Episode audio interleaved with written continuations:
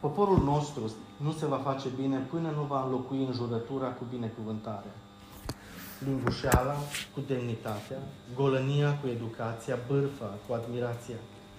Suntem un neam risipit în lume, zdrobit de marile depărtări, deșirat lăuntric, vlăguit și apăsat, neiubitor de carte, mai umblat pe la crâșme decât prin biserici cu familii dezbinate în stradă sau prin tribunale, cu bătrâni întristați și nepoți părăsiți.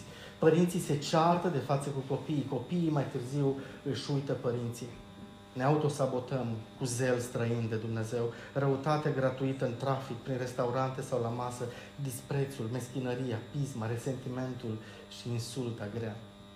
Toate produc o viață socială de coșmar. Pe lângă autostrăzi și spitale, Fiți atenți, 23 de ani. România are nevoie de un imens pansament sufletesc de iertare și binecuvântare. Mihai, respectele mele. Mulțumesc! Mulțumesc mult! Mulțumesc. Mulțumesc mult uh, acestor distinși domni care au uh, vorbit atât de frumos despre o carte care a aterizat și la, și la Oradea, la Oradea Mare, care este mare pentru că a fost parte din România Mare pentru că a găzduit oameni mari, acum 100 de ani și nu numai. Mă leagă de Oradea această amintire a moșului meu, moșul Ilie, despre care vorbesc de fiecare dată când am ocazia, pentru că Traian Moșoiu a fost un general care l-a dus pe moșul Ilie în inima Europei Centrale. Uh, moșul Ilie a fost uh, decorat de regele Ferdinand, a cărui statuie se află în Oradea Mare și, uh, într-un fel sau altul, repet, mă simt mă simt parte din destinul dumneavoastră comunitar și mă bucur că întotdeauna găsesc uh, atât un public foarte generos și foarte numeros la Oradea, cât și uh, mai ales prieteni pe măsură care să promoveze nu doar un produs, ci cât mai mult, uh, aș spune, mai mult o idee. Și într-o lume în care, după cum vedeți, statisticile ne arată că avem probleme de educație, într-o lume în care, iată, am nesocotit cartea pentru a plonja în abisul acesta al uh, divertismentului, a te întoarce la actul acesta fundamental al lecturii, mi se pare, mi se pare într-adevăr un demers terapeutic. Și toți au spus lucruri importante și n-aș vrea să, să-i dublez, dar mă gândesc la ce spunea Dacian. Există un adevăr în cele uh, pe care le-a spus el, anume că, evident, am restituit unui public larg niște amintiri niște însemnări făcute de mine în toată această perioadă. Recunosc că mai am vreo 3-400 de pagini din perioada în care eram student în Germania, din perioada în care am fost student uh, în uh, Statele Unite și de am spus volumul întâi, jurnal britanic, pentru că ar mai putea fi și un jurnal bavarez, ar mai putea să fie și un jurnal american pe care să-l public într-o bună zi. Am îndrăznit să fac asta într-adevăr la schimbarea aceasta prefixului, uh, socotind că nel mezzo del camin di nostra vita, nu? la mijlocul vieții, precum Dante, ai dreptul să te întorci și să vezi ce datorezi și mai ales cui datorezi ceea ce ești. Îmi spun adesea, mie însumi și apoi le spun altora, că noi suntem suma investițiilor de încredere care s-au făcut din frage de pruncie până astăzi, în sufletul nostru. Și când mă întâlnesc cu compatrioții noștri din Occident, asta îi întreb. Îți mai amintești numele doamnei învățătoare care te-a învățat primele, cum să scrii primele bastonașe, cum să pui uh, pe hârtie primele tale gânduri, fiindcă este esențial să asumăm această liturghie a memoriei, care de fapt și o etică a recunoștinței. Este esențial să ne aducem aminte. E un act fundamental religios. Ați aduce aminte este ceea ce fac evreii da? De la începuturile acestui neam binecuvântat, evreii au făcut acest lucru. Au invocat prezența unui Avram în istoria lui, a unui Isaac, a unui Iacov. Evreii poartă pe umerii lor nu doar un steag atunci când sărbătoresc o victorie, ci și un șal. Un șal de rugăciune pe care vedem, evident, steaua lui David. De ce această cultură a memoriei? Pentru că memoria restituie ceva esențial din identitatea noastră o țară, o comunitate și evident un individ care nu mai are memorie, care trăiește doar în prezent, care celebrează doar clipa și care nu acceptă că își datorează existența unor, uh, unor genealogii secrete, un asemenea neam, un asemenea uh, oraș, o asemenea comunitate și un asemenea individ uh, cu adevărat nu merită să aibă viitor. Prin urmare, ca și copacul falnic care vrea să aibă, nu așa, uh, ramuri cât mai verzi și cât mai bogate și care nu poate să le aibă fără rădăcini pe măsură, neamul românesc va avea, cred, un viitor atunci când va învăța să își respecte înaintașii. Și de aceea am scris această carte, pentru că am simțit că, de fapt, în fiecare familie din familiile în care proveniți, se află un moș Ilie, care a plecat la 20 de ani ca să elibereze Budapesta de bolșevism. Trupele lui Bela Kun ocupaseră uh, această minunată capitală. Și dacă n-ați avut un moș Ilie care a luptat în uh, războiul pentru dezrobirea Radului, uh, Ardealului și Aradului, cu siguranță ați avut un alt lider spiritual în familia dumneavoastră despre care prea puțin se vorbește. Invitația pe care vă fac este ca și în aceste zile care încă sunt zile de sărbătoare, să meditați împreună cu prietenii dumneavoastră, cu familia dumneavoastră, asupra acestor chipuri luminoase. Chipuri care sunt, de fapt, icoane în sensul larg al cuvântului fenomenologic, mai degrabă, uh, către o, o Românie și către o lume uh, dispărută. Această lume dispărută în care, bunoară, țin minte, bunica Ana se trezea dis de dimineață la ora 4 sau la ora 5 ca să rânească niște lău ca să mulgă vaca și apoi să ne dea ceva de mâncare nouă celor care ne trezeam mai târziu. Această lume dispărută merită evocată din punctul meu de vedere pentru că țăranul român, și cam toți avem o legătură cu țăranul român, a, a integrat și a întrupat această etică a responsabilității astăzi pierdută. Noi cei care ne risipim în like-uri și în uh, socializarea superficială cu ajutorul telefonului am uitat această etică. Și vreau în această carte să pun la sufletul cititorilor mei această amintire și această frescă a lumii țărănești de odinioară. Moșul Ilie nu a avut doar o pasiune pentru politică și pentru istoria aceasta a Europei în dimensiunea ei culturală sau în dimensiunea ei civilizațională. Moșul Ilie a avut și o golum, iertați-mă, nu o golumbărie, cred că a avut și o golumbărie, dar fiindcă tu ești aproape, uh, mă fac să vorbesc despre lucruri la care nu m-am serios. gândit. Da, da. Dar a avut și o pălincărie, nu doar o golumbărie. Și având această pălincărie, evident, a avut acces la bani. A avut acces la resurse. Și a avut acces la dilema morală. Nu? Dar într-o bună zi, Moșul Ilie primește un diagnostic. Nu cred că avea mai mult de 44-45 de ani. Și un picior îi se operează și nu se mai vindecă. Și merge și ia, ia tramvaiul din uh, Galșa, asta e aproape de șiria lui Slavici, ajunge la Bou Roșu în inima Aradului și se întâlnește cu doctorul Danciu. Și doctorul Danciu îi spune, pot să-ți dau doftoriile astea, dar la ce boală ai tu, numai bunul Dumnezeu te va vindeca. Și el se întoarce acasă la muierea lui și îi spune, nu cred că am vreo șansă. Dar își amintește cuvântul medicului pe care l-a luat ad literam, l-a luat în serios.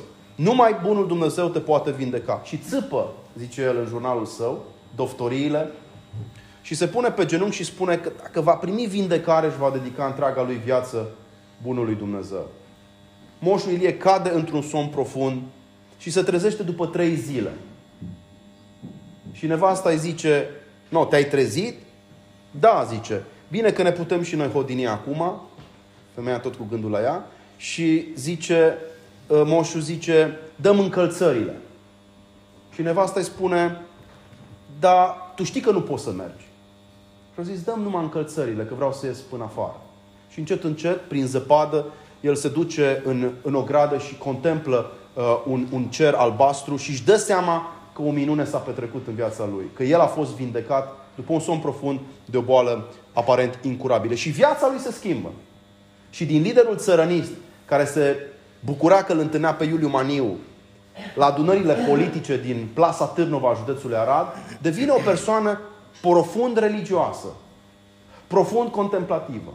Și m-am întrebat mereu, eu cui datorez această pornire către cele sfinte?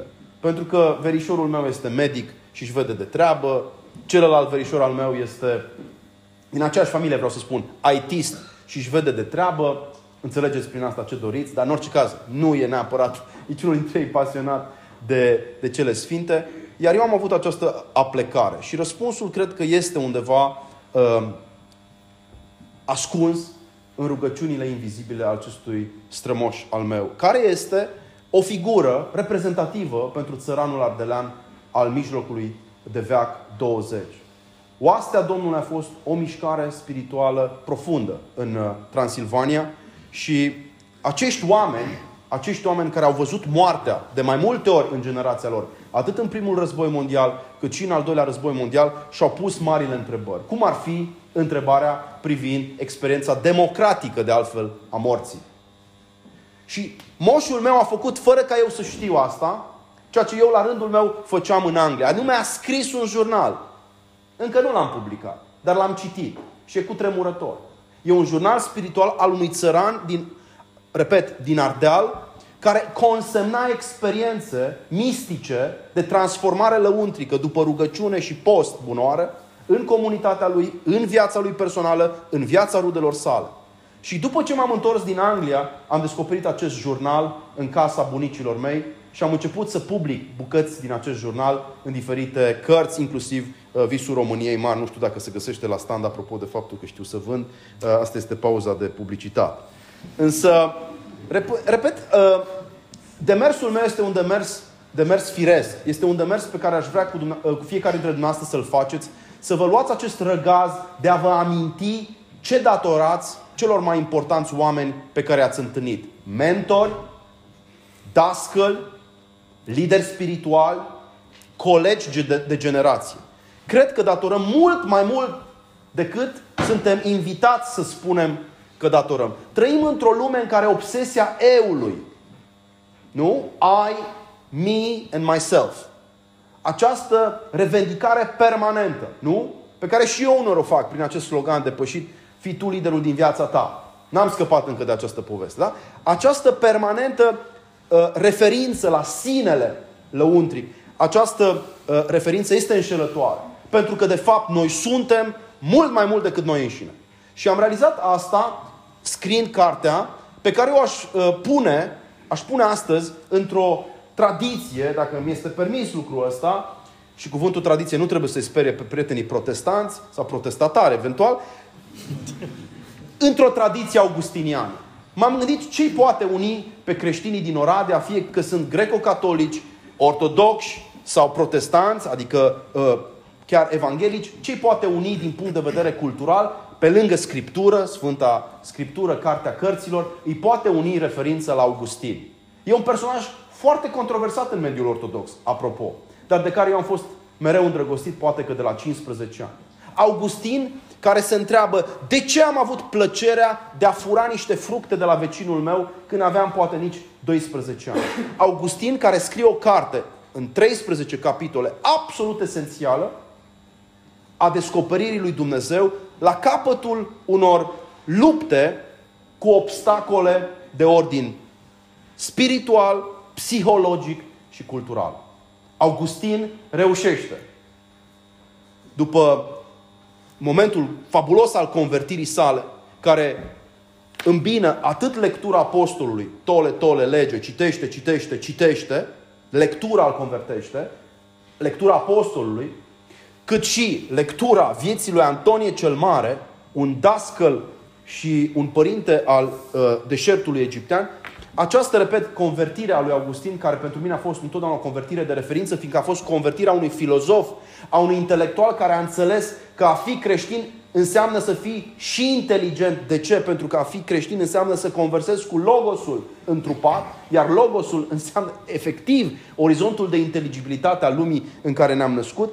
Această, repet, convertire fabuloasă conduce convertirea unui singur om din nordul Africii, din Hipona, de fapt născut în Tagaste, dar apoi care a trăit ca episcop în Hipona, convertește o întreagă cultură occidentală. Un singur om schimbă destinul lumii occidentale. Și de acolo, de la Augustin plecând, vedem o lume occidentală care se constituie și care se articulează în acest dialog sinfonic între școală și biserică. Între universitate și locul de închinare. Și la 23 de ani am aterizat într-un asemenea loc. Sigur, la 18 ani am văzut pentru prima oară spațiul acela fabulos de la Oxford, foarte bine, foarte bine, aș spune, um, cultivat al, al bibliotecii, dar după aceea, asta a fost o primă vizită la 18 ani, după aceea am plonjat într-un orașel universitar medieval, unde chiar facultatea de teologie era la 5 metri sau 7 metri distanță de catedrala din Durham. O catedrală de 1000 de ani. Și drumul meu la universitate era drumul meu la catedrală. Și drumul meu la bibliotecă era drumul meu uh, la școală și viceversa. Și în această proximitate, în această vecinătate în care am trăit un an de zile, vreau să vă spun, un an de zile, zilnic, mergeam la catedrală pentru că mergeam la universitate. Timp de un an de zile am contemplat și am meditat asupra acestei învecinări fabuloase între știință și religie între canonul și disciplina umanistă, care înseamnă că retorica trebuie învățată, că dialectica este esențială, adică filozofia, că logica nu poate fi măsluită, pe de o parte, pe lângă astronomie și celelalte, geometrie și celelalte uh, arte medievale, și pe de altă parte, actul rugăciunii. Între cele două m-am situat și vreau să vă spun că în această carte uh, e un Mihai Neamțu mai eroic și mai îndrăzneț capacitatea pe care aveam atunci de a sta o noapte întreagă la o liturghie sau la o slujbă de 7-8 ore, de a posti, de a lua în serios practica spirituală a primilor creștini, nu mai este o capacitate cu? Essexul. Uh, sigur, și celelalte discipline uh, despre care vorbesc comentând uh, experiența de la Essex, aceste discipline nu mai sunt disciplinele de care m-am socotit a fi în stare la, iată, 40 de ani. Privesc, deci, cu alte cuvinte, în această carte, retrospectiv, spre o tinerețe care este, de fapt, ce? O primăvară. Și toți cei care sunt tineri în această sală, aș vrea să-și ia viața în serios și să spună despre ei înșiși că, că trăiesc primăvara vieților. În care ce poți să faci? Nu? Dacă, să, dacă nu să pui bună sămânță da? în ogorul care este viața noastră. Asta e viața. E un ogor, o țarină, în care arunci sămânță. Și știi bine că vor veni păsările care vor mânca din acea sămânță. Și știi bine că va veni arșița care va asupri acea sămânță. Și știi bine că va exista și piatra seacă care nu va lăsa sămânța să crească. Cu toate astea, miracolul înmulțirii e posibil. De 30, de 60 și de 100 de ori. Astăzi, când vorbesc liber și amintesc tot soiul de titluri și îmi amintesc tot soiul de fraze, realizez că sunt de fapt beneficiarul acelei sămânțe, sămânțe care s-a pus în mine foarte devreme. Aveam 5 ani și mama mi-a spus moissonneuse batteuse, nu? Nu știam ce înseamnă acest cuvânt în limba franceză, dar l-am ținut minte uh, de atunci, de la de la 5 ani e vorba de combină, da? Dacă nu știați, combină. Asta era educația socialistă în anii, în anii 80 și de la mama, începând, totuși trebuie să începem mereu cu mama și continuând până la dascălii de mai târziu, cei de la uh, Oxford, cei de la Londra, cei de la Durham, această permanentă mecanică uh, de ordin spiritual și intelectual, care înseamnă punerea sămânței, ocrotirea ei, lupta cu dăunătorii, bineînțeles, culegerea fructelor și apoi odihna, această uh, disciplină spirituală, repet, cred că mi-a marcat uh, tinerețea. M-aș bucura foarte mult să reprezint o generație care inspiră alți oameni. M-aș bucura foarte mult să vedeți în această carte, pe lângă o introspecție de tip augustinian, cu întrebările clasice de ce păcătuiesc deși m-am convertit? De ce trupul, da, uneori este în luptă cu sufletul? De ce în anumite situații existența lui Dumnezeu nu e neapărat o evidență? ci mai degrabă o promisiune. Pe lângă aceste interogații de ordin spiritual, aș vrea să vedeți în această carte o descriere a unor patologii a lumii occidentale pe care noi obișnuim să o idealizăm. Să o mitizăm și, evident, să o și miticizăm dacă suntem cumva la București. E o lume occidentală spre care 4 milioane de confrați, 4 milioane de compatrioți s-au dus cu mare entuziasm, socotind că lumea occidentală este pământul făgăduinței. Și din atâtea puncte de vedere, da, vă confirm. Toți românii cu care eu m-am întâlnit, mai ales peste ocean, în America, dar nu e un jurnal american, cât mai ales un jurnal britanic, sunt oameni care s-au realizat în 10 ani, care au reușit să bifeze da, forme de împlinire materială în doar 10 ani pe care aici, în țara lor, nu puteau visa nici măcar în 30. Și-au luat case, poate și a doua, poate chiar și a treia, și-au luat mașini, au pus bani deoparte pentru, uh, pentru vremuri grele și într-un fel sau altul se pot declara fericiți. Cu toate acestea, chiar și ei, cei aflați departe de noi astăzi, sunt români frământați cu privire la sensul vieții lor. Români care constată că deși au muncit 16-17 ore pe zi și deși și-au trimis copiii la școală, odată, odată trimiși la școală, acești copii au ajuns să mănânce roșcove. Pentru că, iertați-mă, în universitățile occidentale se predă mai puțină teologie, mai puțină filozofie creștină, nu? Și mult mai multă ideologie. Și așa cum le spuneam și altor prieteni, chiar astăzi, trebuie să nu uităm niciodată că totuși Karl Marx nu s-a născut la Fălticeni.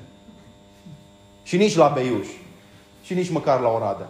Karl Marx s-a născut în inima Germaniei, la Trier. Și a făcut școala la Berlin. Urmărindu-l consecvent pe profesorul său, Georg Friedrich Wilhelm Hegel. Și în acele laboratoare ale gândirii occidentale s-au pus la cale experimente sociale care nouă ne-au luat bunicii, care nouă ne-au risipit mentorii, care nouă ne-au îngropat până la urmă dascălii. Când comunismul a venit în România și, repet, manifestul Partidului Comunist nu a fost scris la Fălticeni, ci la Berlin sau poate la Bruxelles, pentru că a avut o perioadă în care Marx chiar a trăit la Bruxelles. Marx era un personaj uh, foarte agitat și el. Dar mai, mai agitat decât mine, uh, pentru că avea și obiceiul uh, să bea foarte mult Probabil asta pentru că stadiul intermediar între socialism și comunism este alcoolismul. În cazul cel puțin Rusiei, lucrul ăsta se dovedește a fi adevărat. Marx, după ce se îmbăta bine cu prietenii și mai profera câteva injurii la adresa celor sfinte, se apuca și scria manifeste, iar manifestul Partidului Comunist a fost scris în doar 14 zile, cu efecte însă pentru sute de ani. Revoluția bolșevică e rezultatul acestui manifest gândit de un mare profesor universitar, Karl Marx. Revoluția maoistă este rezultatul acestui manifest al Partidului Comunist. Revoluția culturală din anii 60 cu școala de la Frankfurt este rezultatul acestui manifest pe care nu noi l-am scris și pe care nu Moșu Ilie l-a conceput. Înțelegeți? Da, dar nu fi așa, că ești obsedat de ăștia. Dar Churchill și Stalin le-au negociat. Lansarea, lansarea asta uh, de, de, pe, pe, tema, pe tema stalinismului vom face data viitoare. În esență ce vreau să spun este că lumea occidentală este mâncată din interior de ideologii pe care oameni deștepți, dar lipsiți de lumina Harului, le-au conceput, le-au gândit, le-au articulat și pe care însă noi, în primul rând, este europenii, le-am experimentat. Și asta mi se pare cel mai paradoxal lucru. Laboratoarele au fost în Occident, dar terenul de testare a acestor utopii politice a fost Orientul. Până astăzi. Căci, dacă mergeți în Corea de Nord, același tip de ideologie veți găsi. Dacă mergeți la Beijing, același partid comunist va fi uh, la putere și dacă mergeți chiar și în Venezuela, aceeași uh, demență stalinistă o să vă uimească. Prin urmare, ce încerc să spun în această carte și mă apropii de final, este că dincolo de căutările adânci ale unei conștiințe tulburate, sunt un modern tulburat, accept acest lucru, dincolo de freamătul acesta spiritual, dincolo de aceste momente de gratitudine pe care le asum public, vreau să le mulțumesc tuturor celor care au contribuit la formarea mea, în cartea Șapte ani în Occident veți depista elemente ale unei critici filozofice, zic eu, pertinente și obligatorii pentru noi este europenii, critica unei culturi nihiliste. Iar cultura nihilistă se definește foarte pe scurt, ca să nu fiu pedant și prea academic, prin afirmarea absenței fundamentelor. Pentru ceea ce fac și nu fac. Nu am nevoie de temei. Că fac sau nu fac avort. Că mă duc sau nu mă duc la școală. Că mă îmbăt sau nu mă îmbăt. Pentru tot ceea ce sunt și fac, eu nu am nevoie de un temei metafizic. Nu am nevoie de Dumnezeu. Această afirmație de tip spiritual și filozofic. Că nu e nevoie de un temei, nu e nevoie de o bază, nu e nevoie de o temelie fermă pentru ca noi să construim o cultură a prosperității, este, din punctul meu de vedere, cea mai înșelătoare afirmație a lumii occidentale de astăzi. Occidentul nu s-a construit pe ideea că nu există temei. Occidentul nu s-a construit pe ideea că nu există Dumnezeu. Occidentul s-a construit chiar pe o premisă contrară. Anume că din cultura iudaică, biblică și creștină ne extragem imaginea Ierusalimului Ceresc, din cultura grecească ne extragem logosul și pasiunea de a explora cu mintea care e un dar natura înconjurătoare. Euclid s-a născut în Elada și nu în Dacia hiperboreană. Și bineînțeles, al treilea element al culturii occidentale și al culturii apusene a fost întotdeauna Roma, cu această pasiune pentru ordinea politică. Datorăm latinilor, datorăm romanilor, chiar și ideea de mandat limitat la funcția de președinte, pentru că romanii au spus că e bine să limităm abuzul și să limităm uh, uzul uh, puterii. Asta pentru binele cetății. În această sinteză fericită între Roma, Atena și Ierusalim, eu îmi asum atât identitatea de român, cât și identitatea de european. Și vă invit și pe dumneavoastră, dragi prieteni, să vă asumați mai departe această fericită moștenire europeană. A fi european e un lucru esențial, care depășește până și uh, obositoarea și, și previzibilă retorică uh, a drepturilor omului sau a Uniunii Europene. Suntem europeni înainte chiar ca Uniunea Europeană să se fi născut. Am fost europeni când Constantin Brâncoveanu s-a jertfit pentru Hristos la Istanbul. Am fost europeni când Wurmbrand a stat drept și a încasat bătăi în închisoarea comunistă pentru crezul său evanghelic. Am fost europeni de fiecare dată când am pus într-o fericită conversație aceste trei elemente, rațiunea, credința și uh, ordinea publică în identitatea noastră. Pentru faptul că dumneavoastră la Oradea știți să fiți europeni fără să fiți mai puțin autohtoni sau mai puțin români. Pentru faptul că știți să îmbinați cultura și civilizația, vreau să vă asigur de întreaga mea prețuire și ceea ce v-aș ruga doar în 2020 sau 2020, cum doriți dumneavoastră, este să puneți uh, la suflet cartea ca principal instrument de educare a acestei națiuni. Vă mulțumesc!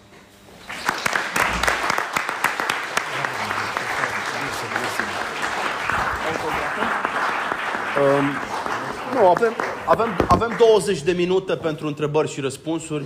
20 de minute. Uh, hai să facem altfel. Avem 10 minute pentru întrebări și răspunsuri și 10 pentru autograf. E bine așa? Puneți mai multe întrebări, le ascult și caut un răspuns de sinteză. Vă mulțumesc. Haideți să vedem. Cine, cine are întrebări? Vă rog. Este de orientare pozitivă. Dar sunteți bine ancorat în teologie. La vârsta mea am început să meditez la cele de sus. Diferența între spirit și suflet. Asta, de exemplu, în antinomie cantiene, în unul și multiplu. Pentru că eu situez spiritul în unul și sufletul în multiplu. Dar două, trei propozițiuni nu mi-ar Deci să, să definesc distinția între spirit nu de, de, și suflet. De definit. Să faceți în două, trei cuvinte diferența. Pentru că și în Sfânta Treime nu spune Sfântul Suflet. Sfântul Duh sau Sfântul Spirit. De ce? Da, sunteți un om foarte instruit și educat. Mulțumesc mult pentru această întrebare sofisticată și care pare și o întrebare capcană. Îmi amintesc niște, niște lucruri din Kant și chiar și din Hegel, apropo de, de spirit. Aș lega spiritul de conștiință și aș lega conștiința de existența unui logos. Există suflet vegetativ pe care îl putem întâlni și la animale. Un câine îți răspunde pentru că are o formă, este, este într-un fel uh, o făptură animată, adică însuflețită, care se mișcă și care răspunde la stimul, dar care îi lipsește, în mod fundamental, conștiința de sine și mai ales logosul. Logosul este capacitatea de a articula prin cuvinte această conștiință de sine, care e de fapt o minune, care e de fapt un paradox. Nimeni, nici măcar cei mai sofisticați neurolingviști, neurolingviști astăzi nu, nu-ți pot spune cum ajungem la această conștiință de sine. Cum ajung la conștiința unicității mele. Cum ajung la conștiința faptului că am un destin care nu seamănă cu destinele celorlalți. Și aici e vorba de o stare elevată de conștiință pe care am putea o numi stare spirituală.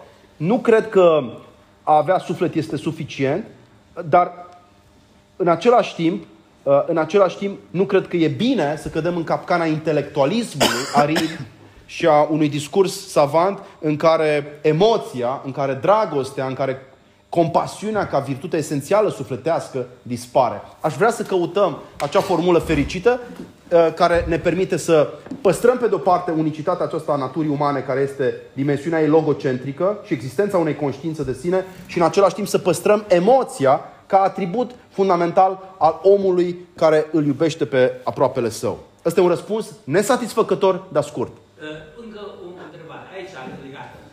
Ipoteza mea că sufletul este compus din psihic și spirit are un temei? Da, dar putem spune atunci că spiritul este un nivel, un etaj superior al sufletului. Da. Și cu asta suntem de acord și reușim să trecem la următoarea întrebare. Vă rog, domnul Virgil O simplă Codre. întrebare. Aș vrea să știu din curiozitate dacă a fost inspirație sau coincidență titlul legat de șapte ani în Tibet. Asta ar fi prima. Acum sunt un om de marketing, chiar atâta pot să recunosc. Și mi-a plăcut foarte mult, răspund foarte succint. Chiar ultima frază a volumului întâi. E timpul să ne curățăm, să ne trezim și să ne revenim în fire. Era în 2004, suntem după 15 ani. La Oradea v-ați revenit mai devreme decât uh, în București.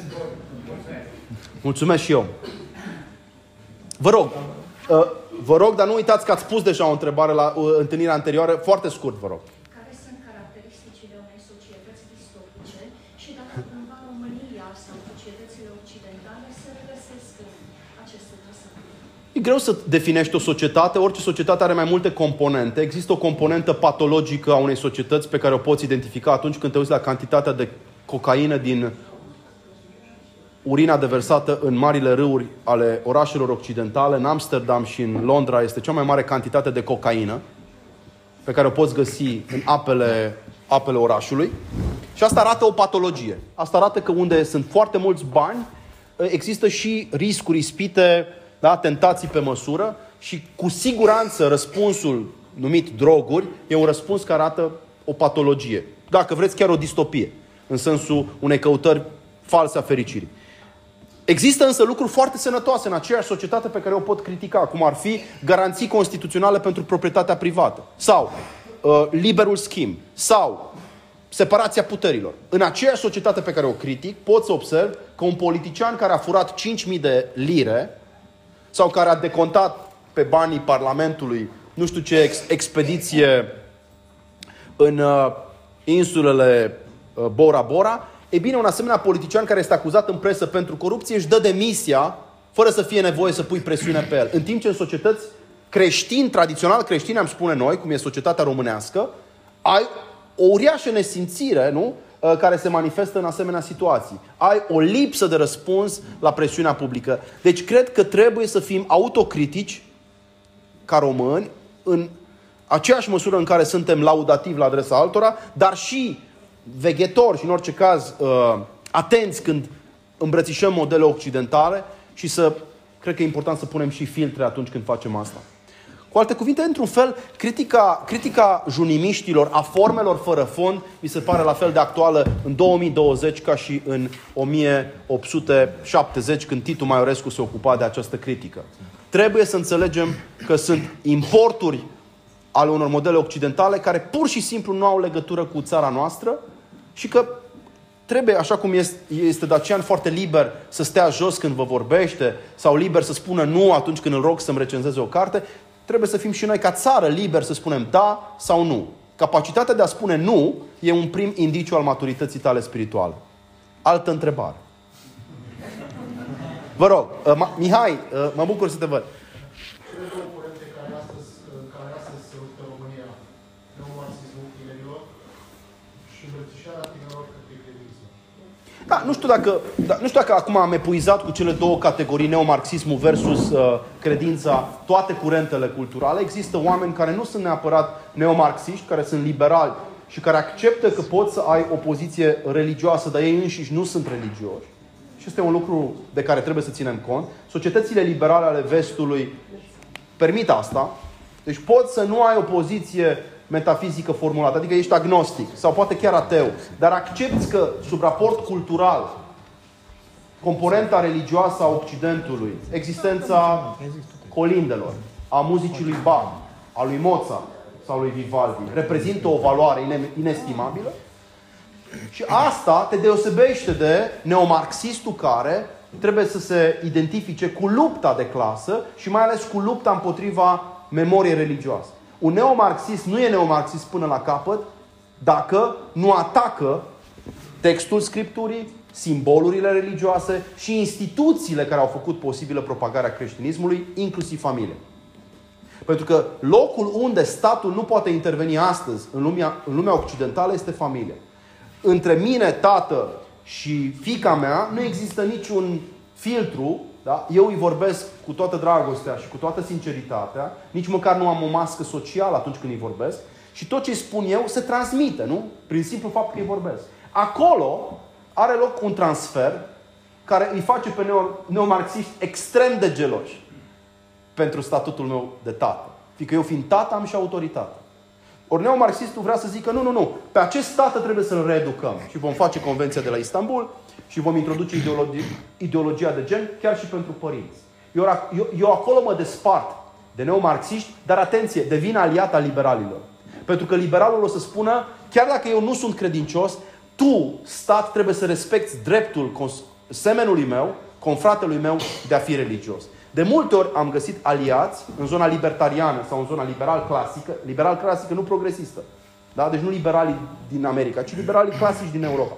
Am găsit aliați în zona liberală pentru că ei respectă individualismul și am găsit, evident, dușmani în, în zona neomarxistă. Deci aș vedea societatea românească ca fiind compusă din mai multe curente și cred că aliații noștri trebuie ținuți aproape. Nu trebuie neapărat înstrăinați sau nu trebuie uh, repudiați. Mulțumesc mult. Altă întrebare. Okay? Haideți. Vă rog, bună seara. Bună seara. Cât a adăugat Mihai Neamțu de 41 de ani? Domnule, m-ați nemunit cu vârsta asta. La cele scrise de Mihai Neamțu la 23 de ani. Nu, deci... A mai adăugat ceva sau a lăsat așa? Nu, textul, deci textul acesta e bazat pe un jurnal pe care l-am ținut, dar scriam mult mai prost la 23 de ani decât cred că scriu astăzi și atunci, sigur, stilistic, am ajustat pe aici, pe acolo uh, textul. Trebuie să ne dai și originalele din când în când. Și originalul este probabil la SRI, nu știu. Să mai, să mai prindă și alții curaj. Da, da, deci e, e clar, e un document, e un document literar, publicat în 2019, pe baza unor însemnări de student. Nici n-am mai făcut o notă, poate era bine să o fac, despre, despre cum anume a fost scris acest text. Data viitoare o să fac și nota asta uh, editorială. Mulțumesc! Ok, cred că avem o problemă. Anume, nu avem, adică avem suficiente întrebări, dar nu avem suficiente cărți. Dacă nu aveți uh, șansa să obțineți uh, cartea aceasta cu autograf, vă rog uh, la, la standul de carte să vă lăsați numărul de telefon și numele pentru a primi cartea cu autograf. Asta este un lucru pe care îl fac doar pentru orădeni. Nu-l fac niciodată uh, în alte împrejurări. Dar dacă cumva rămâneți fără carte și fără autograf, lăsați-vă numărul de telefon și numele ca să scriu autograful personalizat pentru dumneavoastră și noi în două, trei săptămâni vă trimitem cartea cu autograf. E ok așa? Uh, cartea e aproape epuizată, uh, deja primul tiraj s-a, s-a dus, dar asta nu înseamnă că nu puteți lua vârstele iubirii sau povara libertății, care e un eseu extraordinar, prefațat de Adrian Papahagi despre declinul civilizației. Aveam o întrebare în spate acolo, vă rog.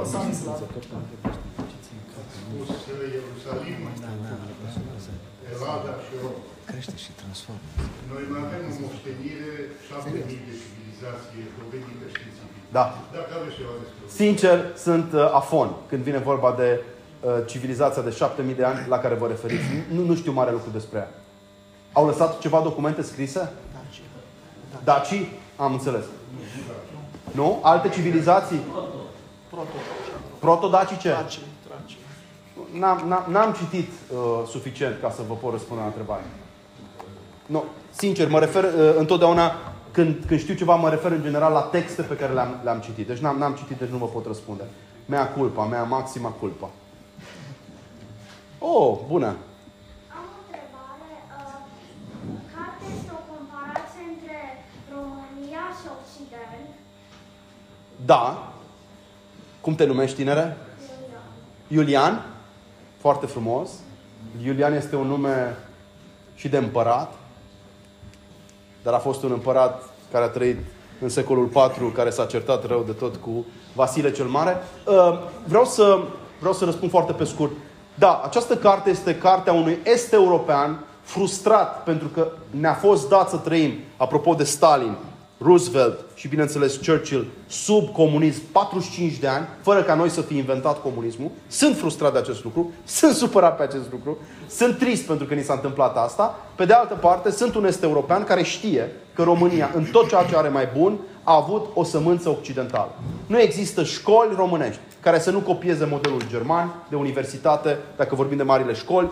Uh, Nu există instituții parlamentare românești care să nu fi copiat instituțiile parlamentare occidentale. Nu există constituții, coduri civile și alte documente legale uh, obligatorii pentru toți astăzi, fără să fi fost inspirate de Napoleon sau de alte uh, asemenea lumini ale Occidentului. România are un destin occidental. Nu-mi place să aud că am avea mai mult de a face cu Rusia pravoslavnică decât să spun cu Italia, uh, mă rog, Cea plăcută și frumoasă. Yep, Italia, Italia catolică, am vrut să spun. Da, cea plăcută o, și o frumoasă. declară ca fiind cea, cea mai, Cea mai frumoasă. frumoasă țară din lume, evident. Fără discuție, asta cred că suntem cu toții de acord. Uh, Ar, bă, și, obsesiv. și, vreau, și vreau să menținem această, această sinteză fericită în, în România între Orient și Occident. Vreau să o menținem pentru că este sursa unicității noastre. România este unică pentru că are capacitatea pe care Ștefan cel Mare a demonstrat-o prima oară. Vă rog să mergeți măcar în vizită, nu fac prozelitism aici, da? Dar ca să vedeți arhitectura gotică de tip ștefanian și să observați la Putna sau la Voroneț, dar mai ales la Putna, goticul pe care Ștefan cel Mare îl ia de la Cluny, de la Saint-Denis și din alte locuri ale Occidentului, le aduce în Moldova la 1460-1470 ca să spună ceva fundamental. Nu noi suntem români ca Sofia Vicoveanca, uh, ci să spună noi suntem latini.